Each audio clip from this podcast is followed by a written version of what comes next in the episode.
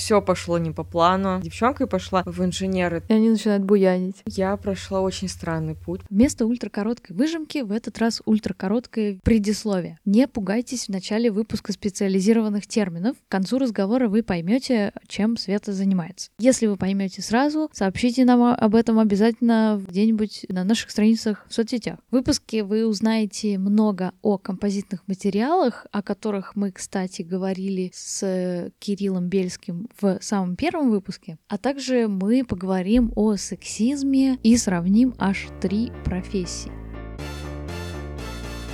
Привет, это подкаст «Когда я вырасту, я стану». Меня зовут Алина Кротова. Сегодня у нас в гостях инженер-выпускница МГТУ имени Баумана Светлана Попач.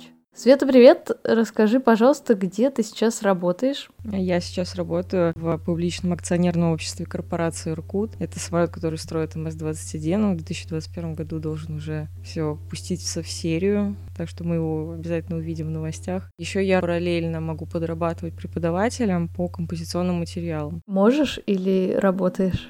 Сейчас у меня нету никакой работы, но когда будет возможность, если я с этим соглашусь, то, может, я буду подрабатывать на выходных.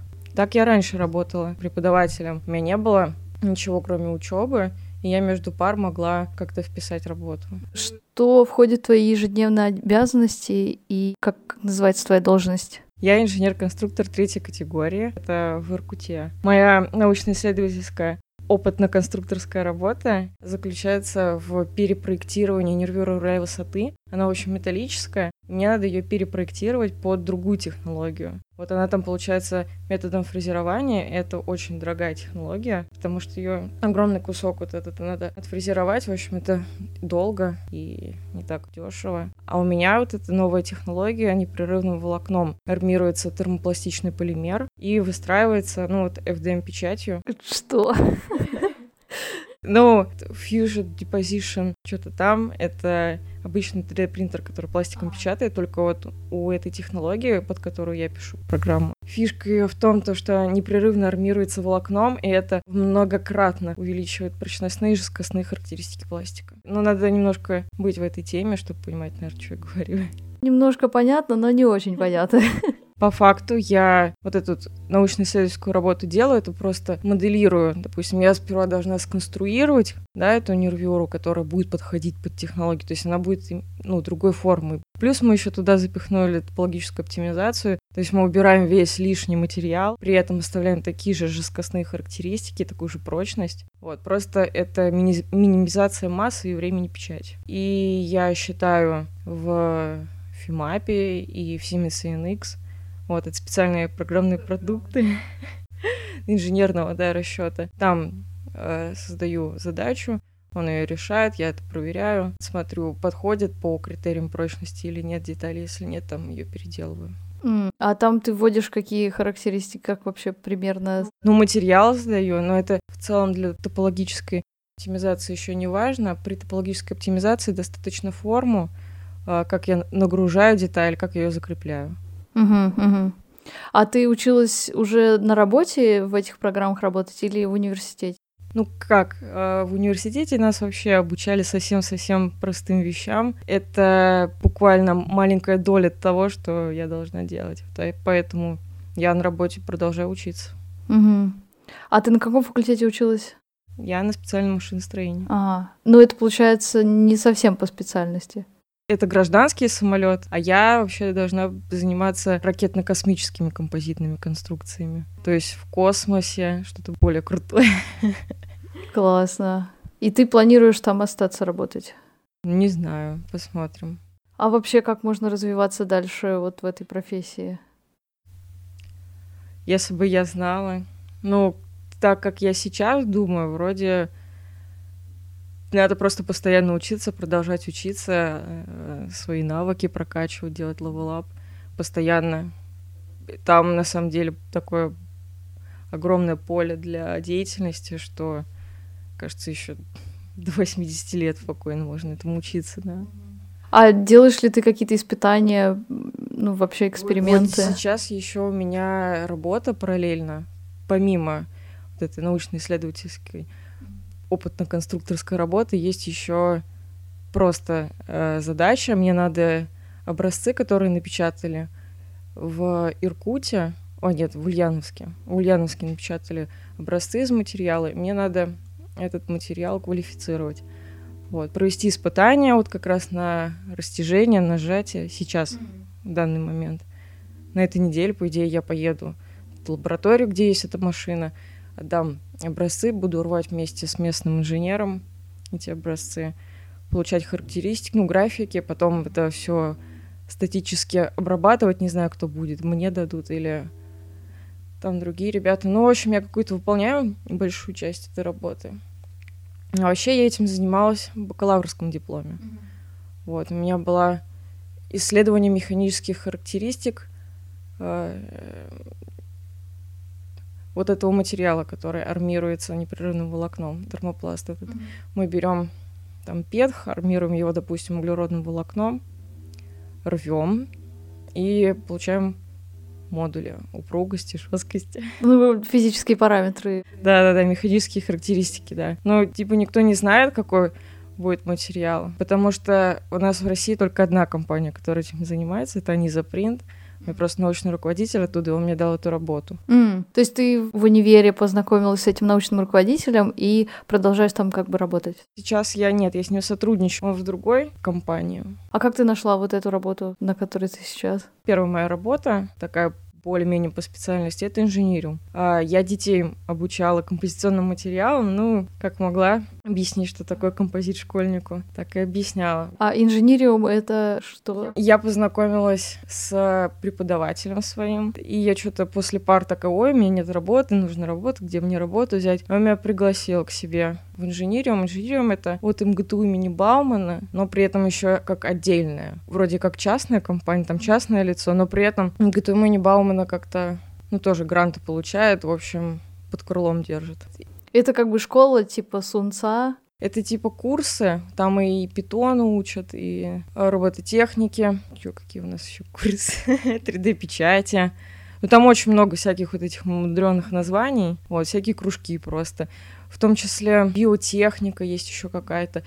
Там даже, по-моему, косметику они как-то делают еще тоже. Ну, это для школьников. Да-да-да, это все для школьников. Это типа дополнительное образование. Вот некоторые дети вместо уроков ходят к нам на занятия. Они какой-то один день со школой выделяют на это все, и они приходят, и у них... Ну, у меня это вообще как труды какие-то. Вот, я считаю. Ну, мы делаем проект от, от идеи до готового продукта. Зависит еще от уровня. Чем старше, тем сложнее проект может быть. Делали, например, углепластиковую гитару, скейтборд, сноуборд, но это почти одно и то же. А, сложность заключается в том, что надо обучить а, детей за там месяца два-три, наверное, пока идет семестр. Прям всему предмету, да?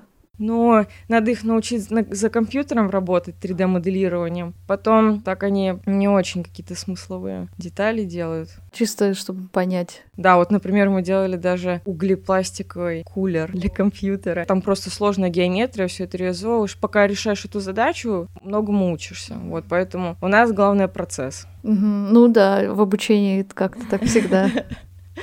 Да. Я сперва работала там, в инжинириуме, а далее я ездила в командировку в Артек. А, мы там делали самолет из углепластика радиоуправляемый. И там я познакомилась с ребятами из Иркута, они тоже предложили работу у себя, но я вот туда к ним и устроилась. Угу, то есть по знакомству? Ну да. То есть у тебя не было периода, где ты искала прям вакансии? Я просто озвучивала проблему всем вокруг себя, людям, спрашивала, нет ли у них работы, не знают ли, куда можно там устроиться, и мне давали ответы, помогали люди. Вот, и они мне давали какую-то почту электронную, и я просто туда скидывала резюме свое. Потом меня уже оттуда их начальство вызывало и приглашало, собеседовало. То есть ты сразу сказала, я открыта к возможностям. Да, я не рассылала никому так вот резюме. Я как-то выставлялась на HeadHunter, но это там совсем как-то не очень получается. Предлагали мне однажды, о, я помню, писали, даже не помню уже откуда, вообще не связанное с моей работой. Я там писала, что я инженер-композитчик, там закончила МГТУ Небам, специальное машиностроение. Меня кто-то пригласил вообще не по теме, как оказалось. Там чуть ли не какие-то продажи или еще какая-нибудь такая вот ерунда. Ко мне вообще, ну, гуманитарное что-то. И причем в Москва-Сити. Ну, я такой думаю, о, Москва-Сити, ничего себе, ну, надо съездить, да, съездить, посмотреть. Сложно у них там с этими лифтами, мне не понравилось. Э, отсидела в очереди из кучи таких же людей, которые э, собираются на работу. Я так поняла, просто всем подряд рассылали резюме. В итоге я им причем писала везде, ну, я у себя на странице в анкете писала, что обязательно должен быть гибкий график. Я учусь, мне надо совмещать. Мне говорили там уже, когда я прошла все собеседование, анкету, а, а мы не можем. мы не можем с гибким графиком четко 8 часов, 5 дней в неделю. Ты вообще знала, чем хочешь заниматься? Было ли у меня когда-то представление, что ну, я да. буду работать инженер-конструктором в отделении прочности? Нет, я думала, никогда этого не будет. Что это слишком сложно. Вот. Типа, это так ответственно. Ага, а на самом деле не очень? На самом деле ты просто немножко начинаешь разбираться в этом и все. От тебя не требует какого-то сверхразума, просто выполнять какие-то вот задачи. Этому, в принципе, научили в университете. Дальше уже идет что-то на каждой работе свое, и ты все равно обучаешься этому. У тебя есть какая-то база, ты с ней можешь техническое направление в любое пойти, но по работе будет уже что-то конкретизироваться, и там ты будешь все равно учиться. И все этого работодатели понимают, и они всегда помогают, объясняют учат. Думала ли ты о том, что вот ты хочешь идти инженером и конструктором, то есть руками работать и моделировать, или тебе как бы было вообще без разницы какая-нибудь работа, и по ходу посмотрим, э, нравится или нет? Да, скорее так. Ага, то есть. Вот, я же не знаю реально, чего ожидать угу. от работы. Нет четкого представления. И до сих пор, наверное, нету. На каждых работах как-то вот что вот начальник тебе скажет делать, то ты и делаешь. Есть какое-то, да, общее направление. Вот. Ну вот всех инженеров учат считать. Должны, по крайней мере, учить считать численным моделированием там вот в этих э, программах специализированных пакетах. Ну и плюс еще до этого ты должен проверять как-то аналитически, ну, хоть понимать, возможно вообще такая конструкция или нет, должен ты чувствовать, правильно у тебя задача идет или неправильно. Должен это с опытом просто набираешься, понимаешь, решаешь постоянно какие-то задачи mm-hmm. однотипные, вот, знаешь уже, как их решать, как должно быть, вот. Но всегда надо себя проверять обязательно. Вот в процентном соотношении тебя сколько работы с бумажками скучной и веселые решения задач? Преподавателям там всегда чисто веселые эксперименты. Кроме того момента, когда ты обучаешь детей на компьютере работать. Mm-hmm. Вот. А дальше уже начинается творчество. Это же, ну что такое вот вакуумная инфузия и там ручное формование? Это просто как папье-маше. Ты берешь тряпку углеродную, стеклянную, неважно, смачиваешь смолой, она затвердевает, принимает форму. Все, вот тебе композит. Но это прям, если таким варварским способом описывать, что такое композит. А стеклянная тряпка — это тряпка из стекла? Да-да-да, стекло, такое же, как и оконное, только химически почище. Вытягивается в тонкие-тонкие-тонкие волокна диаметром 12 микрометров. И не жалко все это на детей? Да нет. Ну, сейчас, сейчас не знаю, что стало с курсом. Детей начало набираться меньше. Сейчас они придумали это все проходить не в реальной жизни, а в виртуальной. То есть обучение происходит в виртуальном шлеме. Вот так.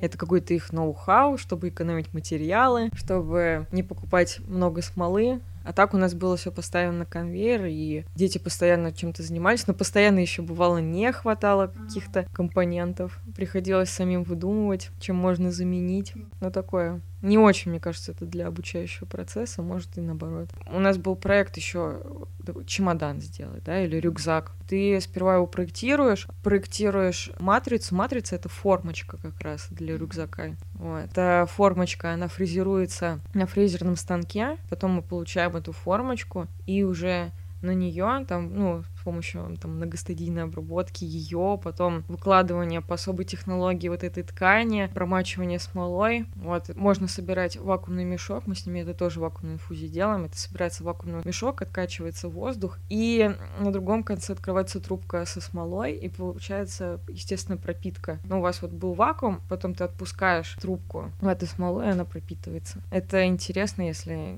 тем более, никогда этого не видел. Кажется вообще чем-то гениальным, а так, когда делаешь это уже который раз, кажется таким примитивнейшим методом. Вот есть еще интересно под автоклавом, когда роботизированные руки выкладывают крылья самолетов огромные такие во всю комнату, роботизированные руки. Круто.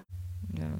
Ну вот, я надеюсь, я ну, вот в своей работе съезжу В Ульяновске, по-моему, это крыло мотается. Вот на эту руку тоже посмотрю. Прикольно. Ну, вообще, как бы вроде технологии все такие новые, а на самом деле они появились еще в сороковых годах. То есть во время войны в США появились все вот эти современные композиты. Я вообще не знала, что такое композиционный материал, пока не поступила на кафедру. И еще, наверное, примерно первый семестр не понимала, что это. Ага. До конца начала понимать вообще только на третьем курсе, что это такое. Начала работать я с четвертого. С четвертого. И ты вот в этом году закончила учиться, и теперь продолжаешь работать и там, и там. Ну, то есть и преподавать, и инженерить. Я вот закончила преподавать, когда как раз э, коронавирус этот Да, да, да. появился, и всех обучение дистанционное посадили. Мгм. Я не стала ничем таким заниматься, потому что это нереально по моей тематике. Это детям совсем будет скучно слушать это все. Поэтому сейчас только же недавно начали работать школы, поэтому пока не было никаких вестей. Классно, классно. Если школьники нас слушают, то посмотрите инженериум, погуглите, да, как туда можно попасть, если интересно. Там вообще веселые у нас преподаватели. Некоторые прям динамично так вводят уроки, честно. Необычно. Это не как обычные вот эти уроки э, чистые зубрежки. Да, контрольные двойные листочки. Да, тут этого ничего нет. Вас обучают в современном таком стиле, с презентациями, с э, материалами рабочими, поделками. Поделками, да, да. Это же самое интересное, на самом деле, руками что-то руками делаете. Лодку можно сделать. Классно, запустить ее, да, в ванной. Да, из стекла. Из стекла как раз лодки делают из стеклопластиков. Вагоны метро все сделаны из стеклопластиков. Ого. Да, современные. Это же очень дешево и прочно. Единственный минус, конечно, не экологичность, Наверное, из-за связующих, да, из-за смол вот этих. да, которые не разлагаются вообще. Поэтому думают над всякими биоразлагаемыми композитами. Все это интересно. Но вы на работе этим не занимаетесь. У вас как бы есть э, стандартные методики, инструкции. В авиационной промышленности, в принципе, нельзя особо сильно отходить от чего-то уже тысячу раз проделанного. Такие научно-исследовательские, опытно-конструкторские работы проводятся, потому что, ну, вы должны идти там в ногу со временем, как-то все равно развиваться, применять новые материалы, чтобы быть легче. Вот так, например, в МС-21 крыло композитное. Все говорят, за этим будущее, но у нас в России что-то не очень хотят это внедрять. Вот в Европе это по полной работает. Композиционные материалы очень там сильно развиты, потому что у нас в стране очень много железа. Зачем нам... Ну да, что-то придумывать новое. Да, вот э, в Европе проблемы с этим. Поэтому они пластики больше используют. Больше у них это развивается. А какие у тебя самые интересные задачи были, какие-нибудь запоминающиеся или сложные? Наверное, мы делали вот этот самолет радиоуправляемый, потому что условия там были нереальные. Э, Вы делали в в инжинируме. Да, в инжинириуме. Там все пошло не по плану. Вообще выкручивались. Вот не было каких-то базовых необходимых вещей. Мы выкручивались как только могли. Это у нас, мне кажется, в России такое вообще сплошь и рядом. Ну, в общем, выкручивались как э, могли. У нас матрица, которая, ну, на которой мы должны хотя бы плоский лист были выложить. Он был волнообразный, потому что его неправильно транспортировали. А. Там металлический алюминиевый лист, который до- должен был быть плоским. Э, Его свернули в рулон. Естественно, когда его развернули, он был волной изогнутый. И поэтому э, ребята, которые были до нас в, в Артеке, они сделали такой же формы органа управления самолета. Волной. Да. А. И мы такие, ага, мы будем волной управлять. Аэродинамика там. В общем, доску, на которой фломастерами пишут. Мы ее использовали как матрицу, на ней выкладывали, ну, делали вакуумную инфузию, на ней выкладывали углеродный лист, пропитывали эпоксидкой. Слава богу, доска выдержала, все нормально. Но она все равно имеет небольшую такую полукруглую форму, и это все равно видно на детали. Очень важно сделать вот эту матрицу такого же качества, как, ну, должен быть конечный продукт. И там все было не по плану. Вот не хватало где-то углерода. Потом кто-то, а, не допропитал корпус, надо было, короче, все переделывать, там, что там заполнить. Потом он был недопропитанный, там как-то было некрасиво наляпана бумага, и нам пришлось его вообще красить. Красить у нас тоже получилось не очень. Вот это было запоминающийся трэш, потому что я еще заболела. Мне ни в коем случае нельзя было с детьми тогда работать, а я заболела вообще по полной. Я всеми этими таблетками там закидывала, чтобы хоть как-то выживать, потому что уходили мы оттуда в 11 вечера, а должны были быть там в 7 утра. М, ужас. Его запустили, он там не от... ну, он был не, не отбалансированный, поэтому он клевал. Вот он заваливался, когда ты его запускаешь, он ну, не держал аэродинамику и, в общем, падал. Сейчас я в Иркуте вообще спокойно, все в своем темпе делаю, там какие-то задачи учусь тоже, меня чему-то обучают коллеги, показывают мне какие-то свои задачи. В том числе документацию тоже проверяешь, читаешь. Вот, где-то какие-то замечания, допустим, по документам выдает. Да, ну там вообще ответственно у вас, конечно, должно быть. Не, в целом я сижу за компьютером, но я работаю не только типа с документами. Mm-hmm. Вот есть же люди, которые вот чисто с документами, с документацией, mm-hmm. а у меня хотя бы эти расчеты на прочность, это уже что-то интересное. Да, какое-то поле. Ну и моделирование вот этого процесса печати непрерывным волокном тоже сложный. У нас пока нету российского софта никакого на эту тему, но он развивается, пишется, в общем, это что-то новенькое, и приходится сталкиваться с тем, что нет никакой информации, поэтому приходится самим все изучать. Mm-hmm. Я что поняла, английский язык обязателен. Если хочешь читать достойную литературу mm-hmm. научную, это только на английском. Даже русские ребята выпускают в первую очередь на английском. английском да будете знать технический английский, вам столько книг открыто. Да, да, столько информации. Да. То есть это тоже как бы научная немножко такая работа у вас. Ну да, ну, да у меня есть, да, научная. Прям исследование, исследование.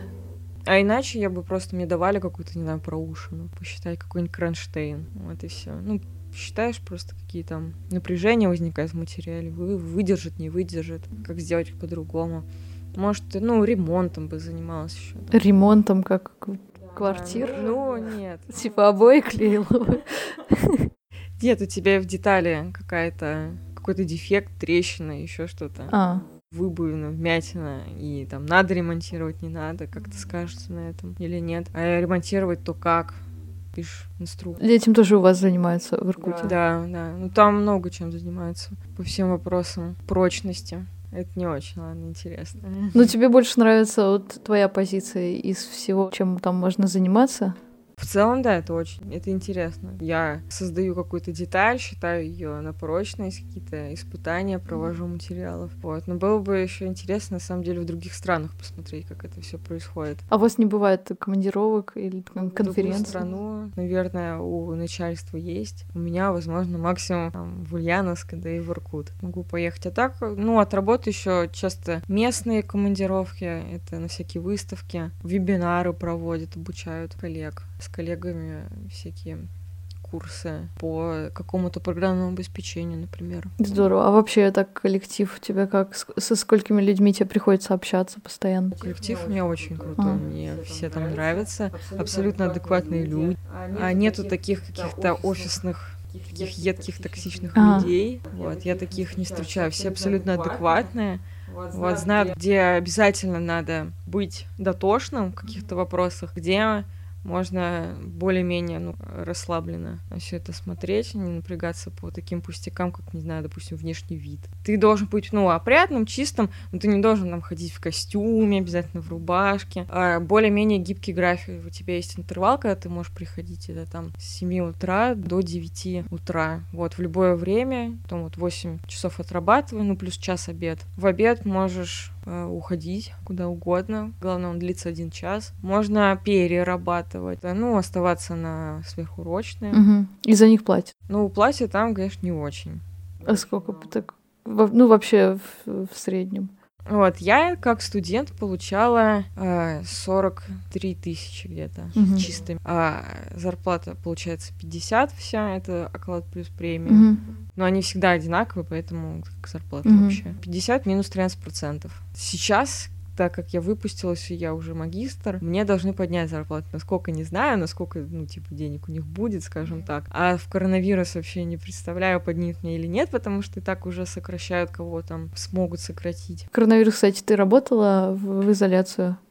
Я, да, у меня есть удаленная работа. Я решаю как-то, да, удаленно задачи какие-то. Но они, так как ты не вне офиса, то как-то ты своими больше занимаешься задачами. Когда ты в офисе, ты уже контактируешь со всеми. Вы вместе там задачи какие-то делаете туда-сюда, общаетесь, ходите. Ну, также можно и по почте. Лично проще прийти, конечно. Ну, когда человек есть на работе, уже, да, сразу хочется Спросить что-нибудь. ему какие-то задачи дать. А на других, кто удаленно, уже на них не рассчитывать, не знаю почему. А начальство сидит, да, ну, почти всегда все без удаленки. Вот. Те, кто могут удаленно работать, они вот работают удаленно желательно. И Ты работаешь в офисе или... э, Я работаю в офисе. офисе. да. Классно. А в инжинириуме сколько тебе платят? Или это за уроки, или за месяц, как там? А, платят за занятия. 6 часов, из них э, каждые 45 минут это занятие, 15 минут перемена. Вот, и потом там где-то еще вместо 15 минут целый час перемена. Мгм. Получается, в итоге я занята часов 6, но из них работаю я намного меньше, там, не знаю, часа 4, наверное, набирается, и платят за это 3000. Но надо еще готовиться к занятиям и вести проект. Все равно ты должен, ну, больше времени своего в итоге вкладывать, чем просто эти 6 часов. А что тебе больше всего нравится? Во-первых, больше нравится преподавать или работать конструктором, и что именно нравится?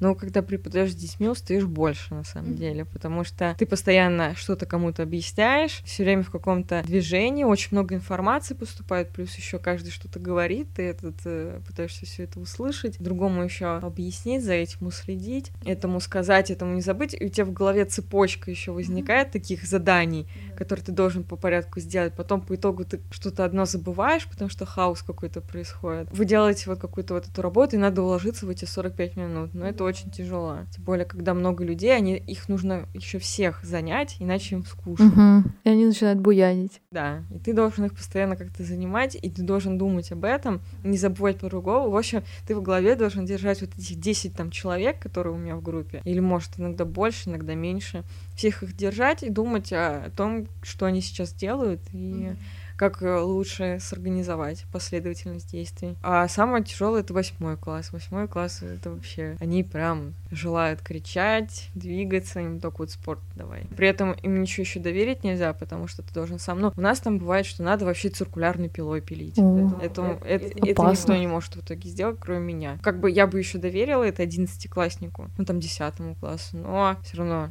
по технике безопасности нельзя, я должна пилить. И вот я пилю, и этим я всем, всем тоже занимаюсь, и клею, и пилю, и при этом еще с детьми они под боком бегают. Ты должен думать о том, чтобы никто руки не засунул в эпоксидку, чтобы углем не надышался, потому что он в легких, как у шахтеров, осядет, и все. И ты должен это все помнить, и всех предупредить, и чтобы все были в специальной защите, естественно, там, когда мы со всем этим работаем, все в перчатках, в масках, душно, но надо делать. И ты это делаешь все быстро, то что, ну, ты должен успеть все за занятие. В итоге это намного ресурса, так, ну, ресурс больше истощает. А в офисе ты сидишь спокойно в своем темпе, выполняешь задачу, сходила там, проходила до чайника, нагрелся чай, сходил в туалет, поболтал с коллегой, занялся своей работой, И весь день прошел. ну да, поставил что-нибудь на расчет, ушел там дальше опять по кругу, походил. Ну, какие-то свои задачи тоже делаешь. Спрашиваешь у начальницы тоже еще, какие там планы, что у нас в будущем. Она там что-то мне объясняет, кто-то чему-то меня учит. Ну, вот так вот и проходит. Но бо- более спокойно. И как тебе, что больше нравится, движ такой постоянный или наоборот? Ну, наверное, лучше, как у меня сейчас такая позиция, если я буду на выходных иногда просто давать какие-то мастер-классы, Мгм. чтобы хотя бы свой навык, скажем так, не забывать. В вакуумной фузе много чего делают. Этим методом ракеты делают. Ну, детали для ракет. А, Детали для, для гоночных болидов. А, Для современных спорткаров. Тормозные диски композитные. Ну, там углерод керамика. В общем, композит это все, что имеет два или более материала, при этом у них есть четкое разделение этого материала, граница есть. Композиционный материал это материал, состоящий из двух или более компонентов с четкой границей раздела между ними. Углеродное волокно имеет высокие прочностные характеристики. Матрица дает, ну, эпоксидка вот эта, она дает форму, ну или не эпоксидка, там полиэмидная, полиэфирная, неважно. Ну, связующее какое-нибудь. там, да. Связующая, да, все правильно.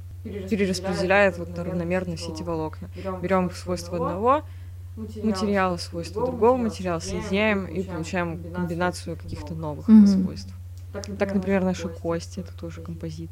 У нас коллаген он дает эластичность, а кальций как раз прочность. Мгм. У нас получается и прочный. Если бы, допустим, был просто кальций, он хрупкий. Мгм.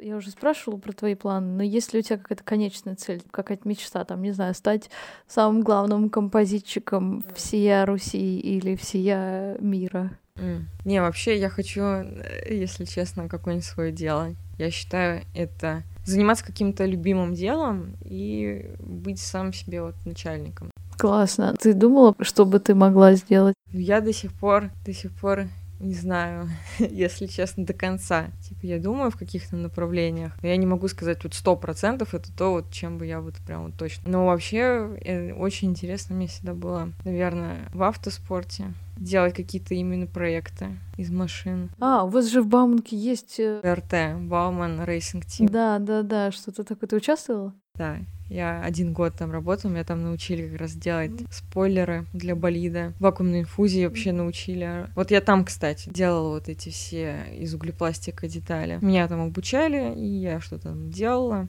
Потом уже я решила превращать это в деньги, эти знания, и начала преподавать композиционные материалы.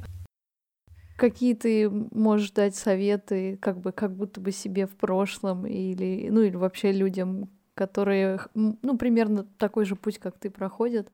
Ну, я прошла очень странный путь, потому что вначале я училась на вообще врача. А, ты еще на врача училась? Я в медицинском, у нас это называлось, классе училась. Нас готовили при втором медицинском университете к поступлению к их вуз. Но я потом решила почему-то не становиться врачом. Ну, слишком долго учиться я не хотела. Я не хотела быть 10 лет подряд студентом, который не сможет себе заработать, да еще и из-за образования врача очень надо много отдавать денежек. Жуть. Э, и то есть ты поняла, что конкуренция большая, пойду. Да, да, я поняла, что конкуренция большая, деньги придется заплатить. Я не хотела э, зазубривать ЕГЭ так, чтобы сдавать на 300 баллов. Конкуренция бешеная, плюс еще приходили студенты-медики, такие замученные. Но я не могу сказать, что в Бауманке было лучше, но это хотя бы было меньше по времени. Вот. Ну, может, я не права, может, в медицинском не так жестко, как я думаю, но наверное, не знаю, быть врачом намного ответственнее, я бы там... Ну, это... ну строить самолеты тоже ответственно. Да, тоже ответственно, но тебя проверяют э, куча людей. У нас вот самое главное, это что все за друг другом проверяют. К сожалению, это не всегда выполняется и просто ставится типа на доверие, типа, а ты проверил, ну я тебе верю. Ну так нельзя, нет. Вот, а, а врач, он один на один с пациентом, там особо-то и нет никого, никаких посредников, это более ответственно. Ну и плюс, не знаю, постоянный контакт с людьми. Не, ну, на работе хотя бы какой-то один коллектив, и ты к нему привыкаешь. А... Неадекватные пациенты. Да, да, да. Я проходила практику в реанимации. Ого. Там такие, конечно, кадры были. Ну и плюс еще становишься циничным со временем. Переживаешь за пациентов иногда. Mm. А, и, или бывает вообще потом, ну, ты привыкаешь к тому, что пациент, пациенты, ну, какие-то выживают, какие-то, типа, умирают. Mm. Ты к этому реально привыкаешь, становишься циничным и просто относишься как, ну, не знаю, тело, оно погибло, все, mm-hmm. отвозишь. Это такое, ну, немножко депрессивный, да. А, наверное, этого не хотелось. И ты решила сдавать физику и... Да, я, да, я пошла на курсы при МГТУ имени Баумана. У нас в городе, я из Воскресенска, и нам э, преподавали там братья из сами окончили МГТУ имени Баумана и свои курсы открыли у себя у нас в городе. О, здорово. Да, и у меня была вообще чуть ли не тройка, в общем, по физике. Я поэтому пошла на курсы, вот, чтобы мне там все объяснили. И реально просто я вот убедилась в том, что нужен просто хороший преподаватель, который тебе объяснит это с позитивом, без надмена, mm-hmm. спокойно. Mm-hmm. Не понял так, объяснил по-другому. Пока не понял, не успокоился. Это преподаватель вообще все очень много, очень, да. Очень прям... Ну так и какие бы ты дала советы? Я бы вообще, на самом деле, лучше бы такую практику ввела бы, что после 11 класса целый год вы должны потратить на а, анализ себя. Вот, mm-hmm. поиск себя, mm-hmm. понять реально, что вам интересно, как-то стажироваться, что ли, в эти моменты, чтобы приискивать как раз себе работу, и вот на что бы, на какую работу вы бы хотели, и где вы должны вы, выучиться, mm-hmm. чтобы э, в ней быть как рыба в воде.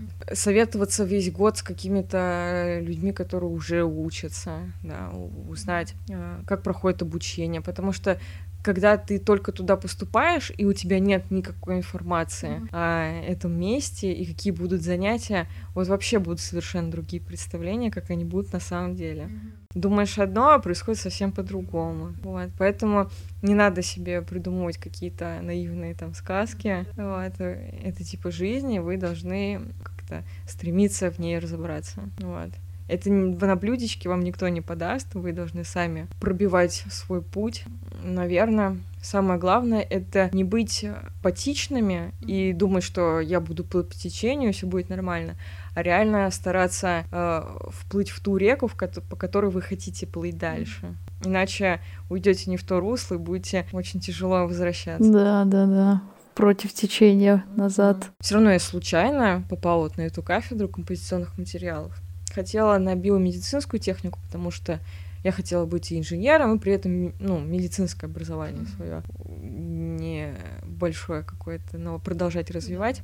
Вот. Но там слишком высокий проходной балл был, 270, это по 90 как минимум по каждому предмету. Я поняла, вау, нет. Тут ты даже не подавала туда? Да, я даже не подавала. Вот. Я подала... Я хотела еще на эколога. Вот. Мне говорят, ерунда у нас в России на эколога учиться. Ну тогда в МГТУ имбал. Нет, не знаю. Мне кажется, можно было бы. Но типа потом специалист, который, ну, в России, мне кажется, мало мест для экологов. Для экологов? Ну, есть лаборатории всякие же аналитические. Я хотела просто это с химией связать.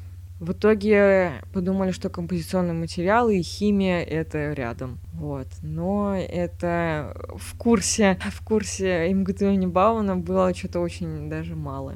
Ну да. Ну я думаю, что все таки когда занимаешься инженерией, больше нужно физи- физику знать.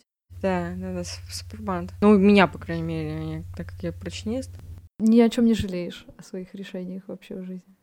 Ну, пока я училась, я, конечно, жалела, что я пошла в пол. Зачем? Я тут время трачу. Зачем я издеваюсь над собой? Было реально очень тяжело первые три курса. Вот. Я еще пыталась как-то гнаться за оценками, было вообще тяжело. Когда гонишься за всеми пятерками, особенно если ты не нравишься преподавателю, вот, вот тоже вот разные кадры такие преподаватели встречаются. Вообще очень сложно. Ты встречаешь всяких э, таких безумных преподов, которых вообще я не знаю, что с ними, но они как будто вообще не в этом мире, и ты с ними разговариваешь, как будто вообще не с ним, как с инопланетянином каким-то. И вы не можете на общем языке каком-то говорить, и поэтому ты для него чужак, и он тебе ставит сразу какие-то, ну, типа тройки, и уходи отсюда. Да, хотя бы друг друга просто как-то не поняли. Вот, бывают странные преподаватели, злые преподаватели, которые ненавидят девушек. Они считают, что если ты девчонкой пошла в инженеры, то ты просто девчонка, которая ищет мужа. Вот. Ну, типа ты в Бауманку не учиться пришла. Да, это, ну, один был такой преподаватель. Вот.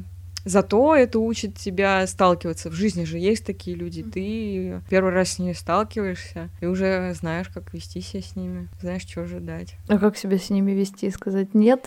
Ну, мне однажды очень хорошая такую фразу из МГТУ Мбауна студент сказал, вот ты идешь по улице, собака на тебя лает, ты что, в ответ лаять будешь? Вот так вот, ну и не надо лаять с собаками.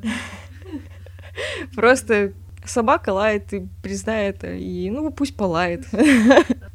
Может успокоиться. Главное спокойно это все воспринимать, что ну бывают такие люди. На свой счет главное все это не брать. Обидно, конечно, но ничего страшного. Так, не, не жалею советую задуматься о том. Ну, не просто так идти в ВУЗ, а, а и да, там. Что очень часто все идут в университет, потом понимают, что это вообще не их. Они заканчивают. У нас отсеялось больше половины. Вот, чем поступ... вот с нами поступало в 2014 году, 1 сентября столько-то человек. И осталось к 2020 году, году э, меньше половины ушли люди, поняли, что это вообще не их, или ушли, допустим, не могли справиться с нагрузкой, они уходили в академический отпуск один раз, второй, третий, так постоянно. Они просто не могут организовать свою свою деятельность, ты должен реально сам сорганизоваться, вот, в этом вся сложность, и успеть.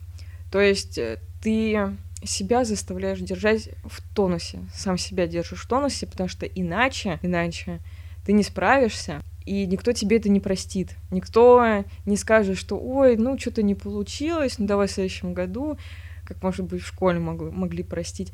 Тут просто факт того, что ты не сдал то-то, то-то, у тебя хвосты, а ты этого не сделал, ты этого не прошел, все, иди на второй год, обучайся. Там это сплошь и рядом. У нас постоянно люди уходят в академический отпуск. Вот. Если второй раз мальчики уйдут, им вообще армия светит. Есть некоторые, которые постоянно берут академические отпуски и пытаются все закончить. Ну, они по течению пытаются так просто пройти, чтобы корочку получить, и все. Не знаю, если это совсем не твое, ну и зачем тебе корочка этого? Ну везде же, везде же нужно диплом. Ну, может, лучше пойти туда, куда ты считаешь тебе ближе. Да, зачем вот время тратить на то, что тебе не нужно? Может, лучше это время сэкономить и в нужное русло направить. Да. Ничего страшного. Бывает, что люди... Ну вот учишься ты сейчас в большинстве случаев бакалавриат и магистратура, ну вот четыре года хотя бы первых. Ну вот ты понял, что ну, вот второй год у тебя идет, и это вообще не твое направление. Ничего страшного, уходи. Ну, можешь вообще не бояться. Лучше вот уйти и на следующий год начать учиться там, где ты реально хочешь, чем мучиться три года, а потом ты все равно пойдешь туда или будешь заниматься тем. В общем, ты вернешься к тому, вот, что мог сделать три года раньше, все равно к этому придешь. Просто у тебя будет еще корочка, не нужна тебе профессия. Ну, вы же учитесь не ради кого-то, а реально ради себя. Либо вы начинаете интересоваться предметом, вот, и думать, блин, а может, все-таки оно мне пригодится, а может и пытаться найти в этом что-то интересное. Вот мне кажется, у меня так. Я сперва так э, отрицала, думала, все, короче, мне это не нравится.